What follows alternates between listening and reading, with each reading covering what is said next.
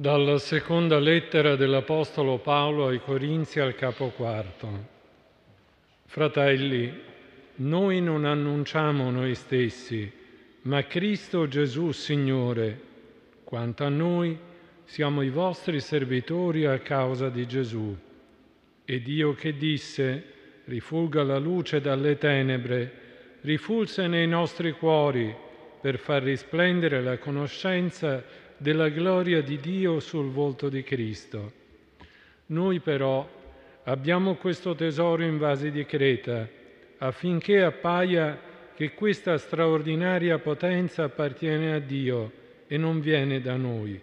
In tutto, infatti, siamo tribolati ma non schiacciati, siamo sconvolti ma non disperati, perseguitati ma non abbandonati, colpiti ma non uccisi portando sempre e dovunque nel nostro corpo la morte di Gesù, perché anche la vita di Gesù si manifesti nel nostro corpo.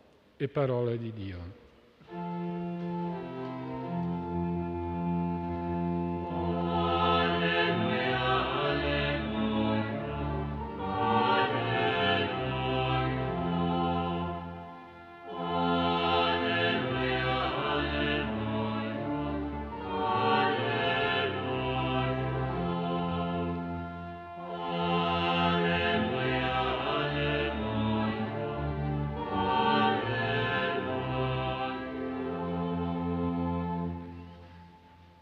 Il canto del Salmo 39 si è aperto con una beatitudine, beati coloro che confidano nel Signore.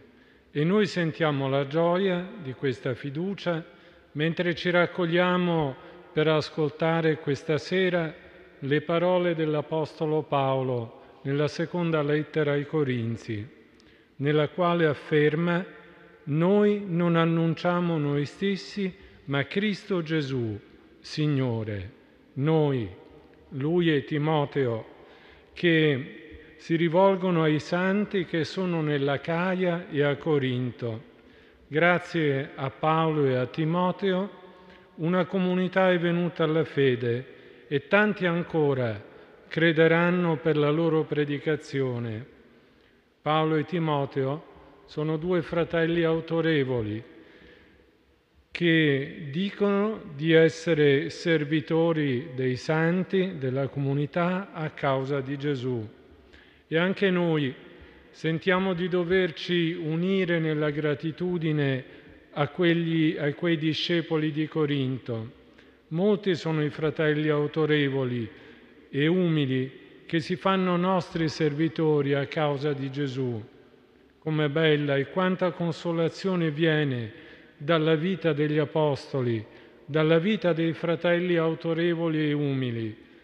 Quanti sono gli amici di questo cammino voluto dal Signore che con l'Apostolo Paolo e la loro stessa vita ci confermano e ci incoraggiano. E perché tutto questo? Per far risplendere la conoscenza della gloria di Dio sul volto di Cristo.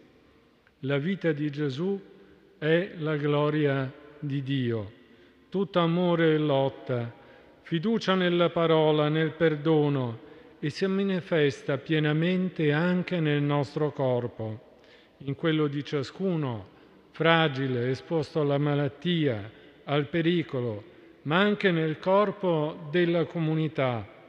Tutti possiamo essere ripieni della vita di Cristo ed essere i suoi occhi, le sue mani, la sua compassione. Così, scrive Paolo, che avvenne che Dio disse rifulga la luce dalle tenebre e la luce rifulse nei nostri cuori. Rifulga la luce dalle tenebre ovunque sono i discepoli del Vangelo. Le tenebre infatti vorrebbero spegnere l'entusiasmo e la vita, vorrebbero spegnere la parola. Per questo non dobbiamo mai oscurare la luce del volto di Gesù, perché non è nostra, perché appartiene all'umanità intera e per quelli che verranno domani. E l'Apostolo, che vive molte prove insieme alle sue comunità, citando assieme a lui tutti coloro che cooperano alla diffusione del Vangelo, dice siamo tribolati ma non schiacciati, colpiti, sconvolti ma non disperati, perseguitati ma non abbandonati, colpiti ma non uccisi. E confessa siamo vasi di Creta. Questo vale per i discepoli, vale per le comunità cristiane, vasi di Creta spesso fra forze influenti e potenti che spesso conducono verso il conflitto. Eppure queste comunità e questi discepoli hanno una potenza straordinaria nei vasi di Creta delle loro umanità, perché appaia che essa appartiene tutta a Dio. E in quest'ora pensiamo alla forza umile e tenace della preghiera dei cristiani. Pensiamo anche ai giovani che sono animati da passioni più grandi e in questo giorno hanno mostrato il loro amore per la pace in quella regione minacciata dalla guerra, l'Ucraina, e pensando ai morti che già questi paesi, la Russia e l'Ucraina, hanno conosciuto per il Covid, si sono ribellati e hanno detto che non c'è bisogno di altra morte.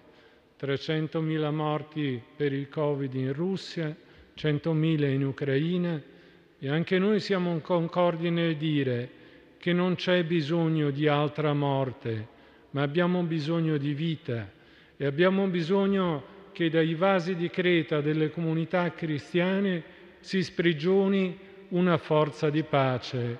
L'unica morte salvifica è quella di Gesù, che è morto opponendosi a ogni conflitto, opponendosi a ogni violenza e la sua morte è un'offerta di vita per la salvezza di tutti, anche dei nemici.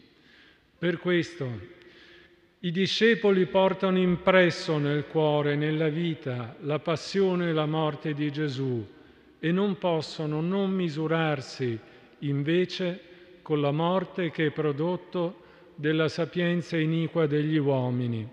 Sono disarmati ma hanno una grande potenza.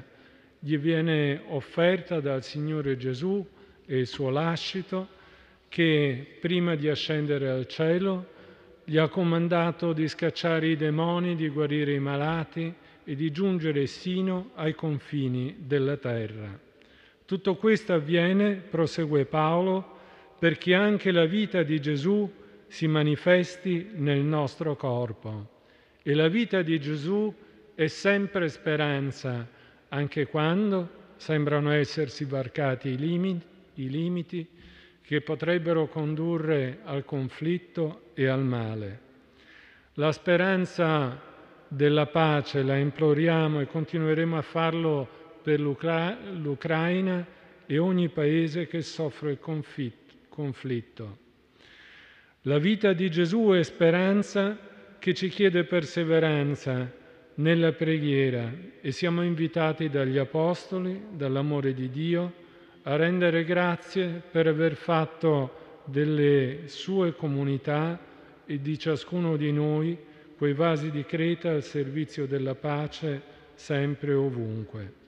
Chiediamo quindi che il Signore ci conceda di vivere per Lui e che tanti conoscano la vita la potenza del Signore perché l'hanno incontrata nel corpo della comunità, figlia della Chiesa, in ogni comunità credente segnata dalla sua grazia. Così, colpiti ma non schiacciati, sofferenti a volte come sono sofferenti i popoli, ma portatori di fiducia e di speranza. E la speranza chiede anche di vivere per essa, di compromettersi, di rischiare con la propria vita di muoversi verso gli altri, mentre Gesù già ci viene incontro con il suo annuncio di salvezza nei fratelli, nelle sorelle, nella sua parola.